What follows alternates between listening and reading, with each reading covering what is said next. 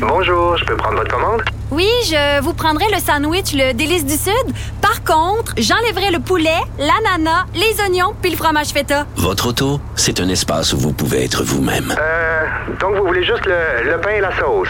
Oui, monsieur. Elle mérite d'être bien protégée. Et vous méritez d'être bien accompagné. Trouvez la protection la mieux adaptée à votre auto avec Desjardins Assurance et obtenez une soumission en quelques clics sur desjardins.com. Protégez vos dépôts, c'est notre but. La SADC protège vos dépôts dans les institutions fédérales, comme les banques.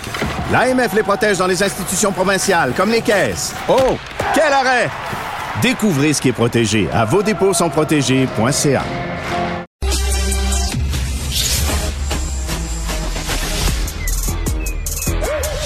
Mathieu Bocoté. Il représente un segment très important de l'opinion publique. Richard Martineau. Tu vis sur quelle planète? La rencontre. Je regarde ça et là, je me dis, mais c'est de la comédie. C'est hallucinant. La rencontre. Bocoté. Martineau. Mathieu, j'aimerais qu'on parle de la laideur des villes. Alors, j'ai vu un petit vidéoclip qui était fait par Pierre Perret. Pierre Perret, c'est un chanteur qui fait des chansons un peu éditorialistes. C'est lui, rappelez-vous, qui euh, chantait Tout, tout, tout, vous saurez, tout sur le zizi. Bon, des, des, des, des chansons rigolotes. Et il a fait un- un- une chanson sur la laideur de la ville de Paris. Et on voit dans son clip des, des images. Je regardais ça, les bras m'en tombaient, quel point c'est laid. Euh, ça ressemble à Montréal, avec des clôtures frosses quasiment, presque des cônes oranges, mais là-bas, c'est plus des blocs de béton un peu partout. Et il montrait à quel point Paris est devenu laide, comme Montréal est devenu laide. On dirait dans les grandes villes, on a perdu le contrôle, on a perdu le sens de la beauté de l'esthétique, Mathieu. Oui, ben, tu dis quelque chose de très juste, en fait. C'est-à-dire, le premier élément, puis je reprends ton, ton- le point de départ, c'est l'absence, la perte du sens de l'esthétique. Nos, euh, nos villes, dans, je dirais à partir des années quoi, 50, 60, 70, se sont, sont passées d'une esthétique à une autre. Euh, une esthétique qui avait le souci de respecter la physionomie historique de, des grandes villes à une forme d'esthétique beaucoup plus fonctionnelle, quelquefois quasi soviétique, euh, qui ne respectait pas le sens du beau, et en fait qui abolissait même la préoccupation esthétique. Premier élément. Mais plus encore, ces dernières années, les euh, puis ça, je pense que c'est ce que c'est à quoi tu fais référence euh, à Paris, mais aussi à Montréal. Les villes sont devenues les- le point d'accueil, en fait, de toute une série de pathologies sociales, de troubles sociaux, de dérèglements sociaux qui sont Mm. condensés dans les. Donc, par exemple, euh, à Paris, même dans les quartiers les plus euh, euh, favorisés, pour le dire comme ça, la question de l'insécurité est aujourd'hui centrale. C'est le 16e arrondissement, l'arrondissement bourgeois par excellence. Eh bien, c'est un arrondissement où désormais, au Trocadéro, le Trocadéro, l'insécurité, elle est réelle. Dans les transports en commun, ça sent le métro, dans le métro, ça sent l'urine. Euh, un peu partout, Mhm. il y a des phénomènes de mendicité, une mendicité qui peut être assez agressive. Euh, il y a, puis je pense qu'il y a aussi, c'est bête à dire, mais ça, c'est le, même chez le commun des mortels, il y a un manque de, le, le- le vieil égard, la vieille politesse qui faisait en sorte qu'on avait le souci, par exemple, de ne pas accrocher les gens dans la rue, de pas se promener en regardant tout le temps son portable, de pas se promener tout le temps en hurlant dans la rue, en parlant au téléphone. Euh, Ça participe à la laideur ambiante, ce manque d'égard minimal pour les autres. Euh, une fois que c'est dit, la ville demeure belle parce qu'on peut pas faire effacer mais malgré bon euh, malgré tout une forme de beauté architecturale, de, de beauté culturelle qui est là, mais qui est recouverte justement par cette espèce de, on pourrait dire de couche de décadence qui euh, qui frappe aujourd'hui euh, Paris. Dans le cas de Montréal, c'est une ville différente. Montréal, j'ai toujours trouvé que c'est une ville laide et Ben oui. agréable.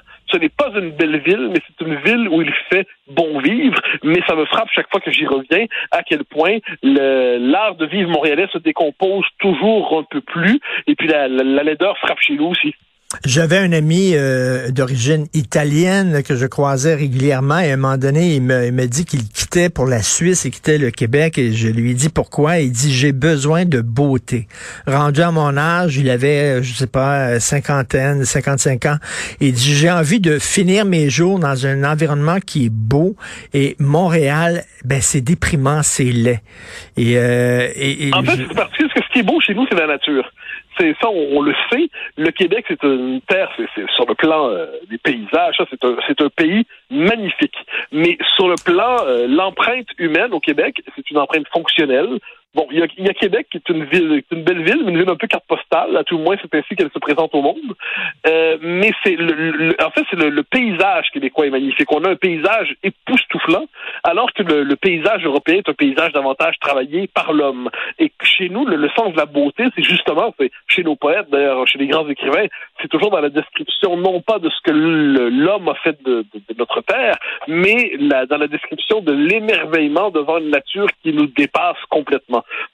ça, je pense que ça joue un rôle dans, dans ce que tu décris. Euh, chez nous, le désir de beauté prend souvent le désir de fuite de la ville. En Europe, quelquefois, as des villes où il est possible tout simplement de conjuguer le culte de la beauté et le culte de la ville. C'est ça. Et euh, écoute, même euh, Denis Arcand fait un, film qui s'intitulait Le règne de la beauté. Et justement, il, montrait que dans un dans un dans un monde de plus en plus agressif, de plus en plus polarisé, tout ça, on n'a rien qu'envie. Tu sais, c'était la fin même de, de l'âge des ténèbres, je crois. Tu voyais le personnage Ah, principal qui était Marc Labrèche, qui euh, qui euh, euh, regardait une toile de Manet et qui euh, était dans la dans la campagne et se réfugiait dans la beauté. Et le règne de la beauté, le film qu'il a fait tout de suite après, c'était ça aussi. Là. C'est- passe par oui, c'est ça. C'est que euh, chez Denis Arcand, qui est un contempteur de la médiocrité québécoise euh, dans son dans son propre imaginaire, euh, c'est justement la, la, la fuite se joue à l'intérieur même du pays, mais c'est fuiter dans c'est quitter vers les terres. Alors que chez les intellectuels québécois, mais pas seulement chez les Québécois en général, il y a une vieille tentation qui consiste à aller voir en Europe si on y est. Mais le Québécois qui arrive en Europe est très souvent frappé par un environnement. Euh, bon, il trouve que tout est magnifique, mais des codes lui échappent, des subtilités culturelles lui échappent, des, euh, on pourrait dire le, le paysage mental européen lui échappe quelquefois. Et souvent, les Québécois à Paris va être va se sentir toujours, pas seulement à Paris d'ailleurs, en, en décalage parce qu'il y a toute cette beauté, mais il n'y a pas nécessairement quelquefois le, le fond historique qui lui permet d'y accéder immédiatement. Et ça, même, même chez les intellectuels qui croient quelquefois trouver en Europe la part que le, le monde qu'ils ne trouvent pas au Québec. Mais, mais cela dit, je reviens à ton point de départ, toutes les grandes villes occidentales aujourd'hui sont un peu marquées par ça. C'est comme si on avait perdu le contrôle et on peut croire aussi que l'absence de contrôle des conditions d'hygiène élémentaire, même quelquefois, c'est Paris aujourd'hui, c'est beaucoup de déchets, beaucoup de rats. D'ailleurs, la, grève- la grève des éboueurs Ben reprend oui. demain, si je me trompe pas. Eh ben, c'est finalement, quand on perd le contrôle des conditions hy- hygiéniques élémentaires dans une société, c'est un signe parmi d'autres et peut-être le plus important qui soit d'affaissement. On dirait que les, les maires et les mairesses des grandes villes euh, n'ont plus de prise sur les vrais problèmes, les problèmes de santé mentale, les problèmes de criminalité, savent plus quoi faire. Donc, euh, ils essaient de faire, euh, je sais pas, de multiplier les pistes cyclables et des, des choses. Tu sais, c'est comme ça devient des, des- des laboratoires. euh, Euh, Exactement. Non, mais la, la- la métropole devient la- le laboratoire de Boboland. ben oui. La métropole devient le territoire sur lequel on construit le projet de société idéale. Et dans cette logique, eh bien, traiter, euh, par exemple, la question de l'itinérance. C'est un vrai problème, c'est un vrai problème. Puis quoi qu'on en dise, euh, ben, il y a- une vision poétique de l'itinérance, euh, mais c'est aussi quelquefois c'est de la misère, c'est de l'agressivité, c'est de la violence. Ça- et- mais on n'ose pas le nommer de peur de verser dans l'exclusion sociale, qui est la grande, grande peur de notre temps. Or, ce n'est pas verser dans l'exclusion, le fait de dire qu'il n'est pas normal que des gens dorment dans la rue, il n'est pas normal que les gens de, qu'on a des comportements erratiques comme ça sur la voie publique en toutes circonstances, il n'est pas normal que de voir des gens uriner dans le métro, puis je peux te faire une longue liste de il n'est pas normal, mais parce qu'on veut pas avoir l'air de stigmatiser des gens en situation difficile, on ne fait rien.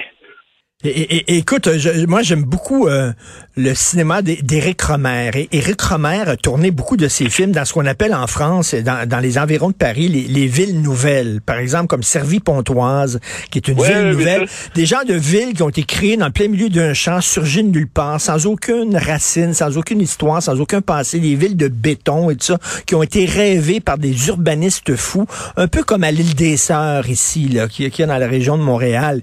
Et ces villes-là, maintenant, écoute, c'est vraiment, c'est des graffitis partout, c'est d'une laideur épouvantable. Oui, non, mais tu as, tout à fait raison. En fait, les, les villes euh, champignons qui sont Oui, apparues oui. un peu dans, dans la deuxième moitié du 20e, c'est tellement des villes sans identité que finalement, c'est comme si l'absence de racines finit par les rattraper. Donc, c'était des, des fantasmes technocratiques, c'était des fantasmes idéologiques, même souvent. Et là, le réel revient, le réel le rattrape. Cette ville qui n'en était pas une finalement, qui était un dortoir euh, qu'on a voulu créer artificiellement, défini par se désagréger. Alors que, je dirais, les villes qui sont là depuis toujours, moi je pense que Paris redeviendra une très belle ville. Paris redeviendra une belle ville, mais parce que hum, il y a une profonde histoire. Mais pour toutes ces espèces de villes champignons qui sont apparues pour gérer la croissance démographique d'après-guerre, je pense que ces villes n'ont pas vocation un jour à s'améliorer. C'est, il y a quelque chose là-dedans d'un peu triste, mais ce qui naît de l'esprit technocratique finit rarement comme œuvre de beauté. Et en terminant à Paris, c'est quoi ce Staline crack? Oh mon Dieu. Alors, Stalingrad, c'est un métro. Et c'est une, euh, c'est aussi la, la colline du, de- du, du crack. Donc, c'est un endroit où il y a beaucoup, beaucoup de, de, de, ben, de- de gens qui prennent du crack, justement, qui se, qui, qui sont, qui se prennent comme des zombies dans la rue. C'est très souvent, euh, presque exclusivement des, des sans-papiers qui sont drogués au crack, qui se promènent dans la rue, qui sont très agressifs. Et euh, les gens même qui habitent dans le quartier souvent disent que c'est plus possible d'y vivre véritablement. C'est comme une forme de quartier sous euh, sous occupation des, des pires pathologies qu'on puisse imaginer, donc comme des, des drogués, des gens très violents et ainsi de suite. Et c'est un endroit où il, ne fait pas bon vivre ni même s'aventurer. Ça, c'est euh, c'est assez tragique euh, comme, euh, comme, comme petit endroit à Paris. Ça fait partie des choses que l'on connaît. Tout le monde a appris, a, a compris l'idée qu'on ne doit jamais y mettre les pieds, euh, sauf pour ceux qui ont le malheur d'y vivre. Ça, c'est autre chose. C'est ça. Dans une ville, quand on arrive, on connaît pas vraiment les quartiers là où il- qu'il faut éviter. Et, Non, non, euh, j'ai déjà mis les pieds il y a, il y a des années. C'était pas encore Crack, mais c'était déjà un endroit très marqué par le trafic de drogue au milieu des années 2000. Et aujourd'hui, j'aurais pas l'idée de m'y pointer parce que c'est un endroit où donc tout vient ensemble insécurité, euh, drogue. euh, en plus, c'est une drogue qui pousse particulièrement qui a des effets très particuliers. Quand on s'y aventure, on, on sait que c'est euh, c'est une forme de jungle urbaine. Donc, c'est, je, je conseille à personne d'aller y faire un tour. Merci beaucoup, Mathieu. Merci. Bonne journée. On se reparle demain. Bye bye.